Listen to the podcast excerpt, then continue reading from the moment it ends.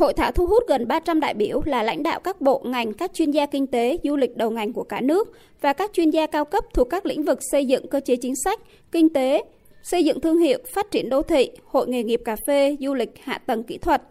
Nhiều ý kiến thống nhất, thành phố Buôn Ma Thuột có vị trí quan trọng về chính trị và kinh tế, trung tâm của vùng Tây Nguyên, nơi hội tụ các yếu tố về cảnh quan thiên nhiên, giá trị di tích văn hóa lịch sử nghệ thuật.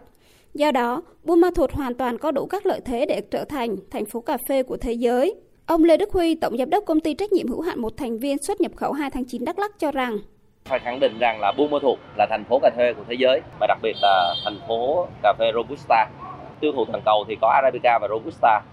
và Việt Nam là nước đứng xuất khẩu Robusta lớn nhất thế giới và Đắk Lắk là nơi cung ứng cà phê Robusta cũng là một thành phố cung ứng cà phê lớn nhất thế giới và với cái uh, lịch sử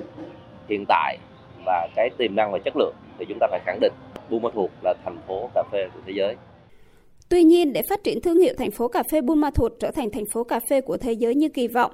thành phố cần quan tâm hơn đến sự quảng bá và kết nối, trong đó nhấn mạnh phát triển du lịch sinh thái gắn với thương hiệu cà phê. Ông Nguyễn Anh Tuấn, Viện trưởng Viện Nghiên cứu Du lịch đề xuất. Nói về cà phê thì rõ ràng là hiện nay tiềm năng chúng ta rất lớn là thủ phủ cà phê thế giới nhưng mà qua thực tế thấy rằng chúng ta chưa có một cái sự kết nối giữa du lịch với cái lĩnh vực sản xuất cà phê. Mới manh nha có một vài hoạt động nhưng mà nếu mà xét về góc độ là du lịch cà phê thì chưa có. Vì vậy có thể là hình thành mỗi một buôn là một điểm đến cho khách du lịch đến. Thì như vậy thì chắc chắn thì sẽ tạo được cho Buôn Mê Thuột trở thành một trong cái trung tâm du lịch cà phê của thế giới.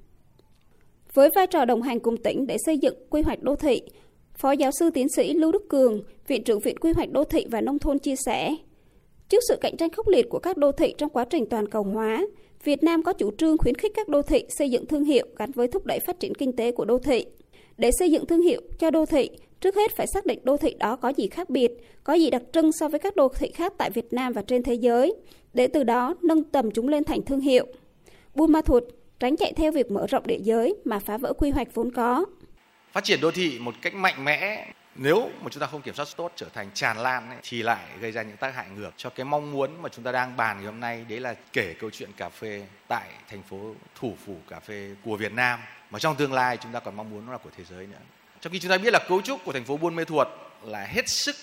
mạch lạc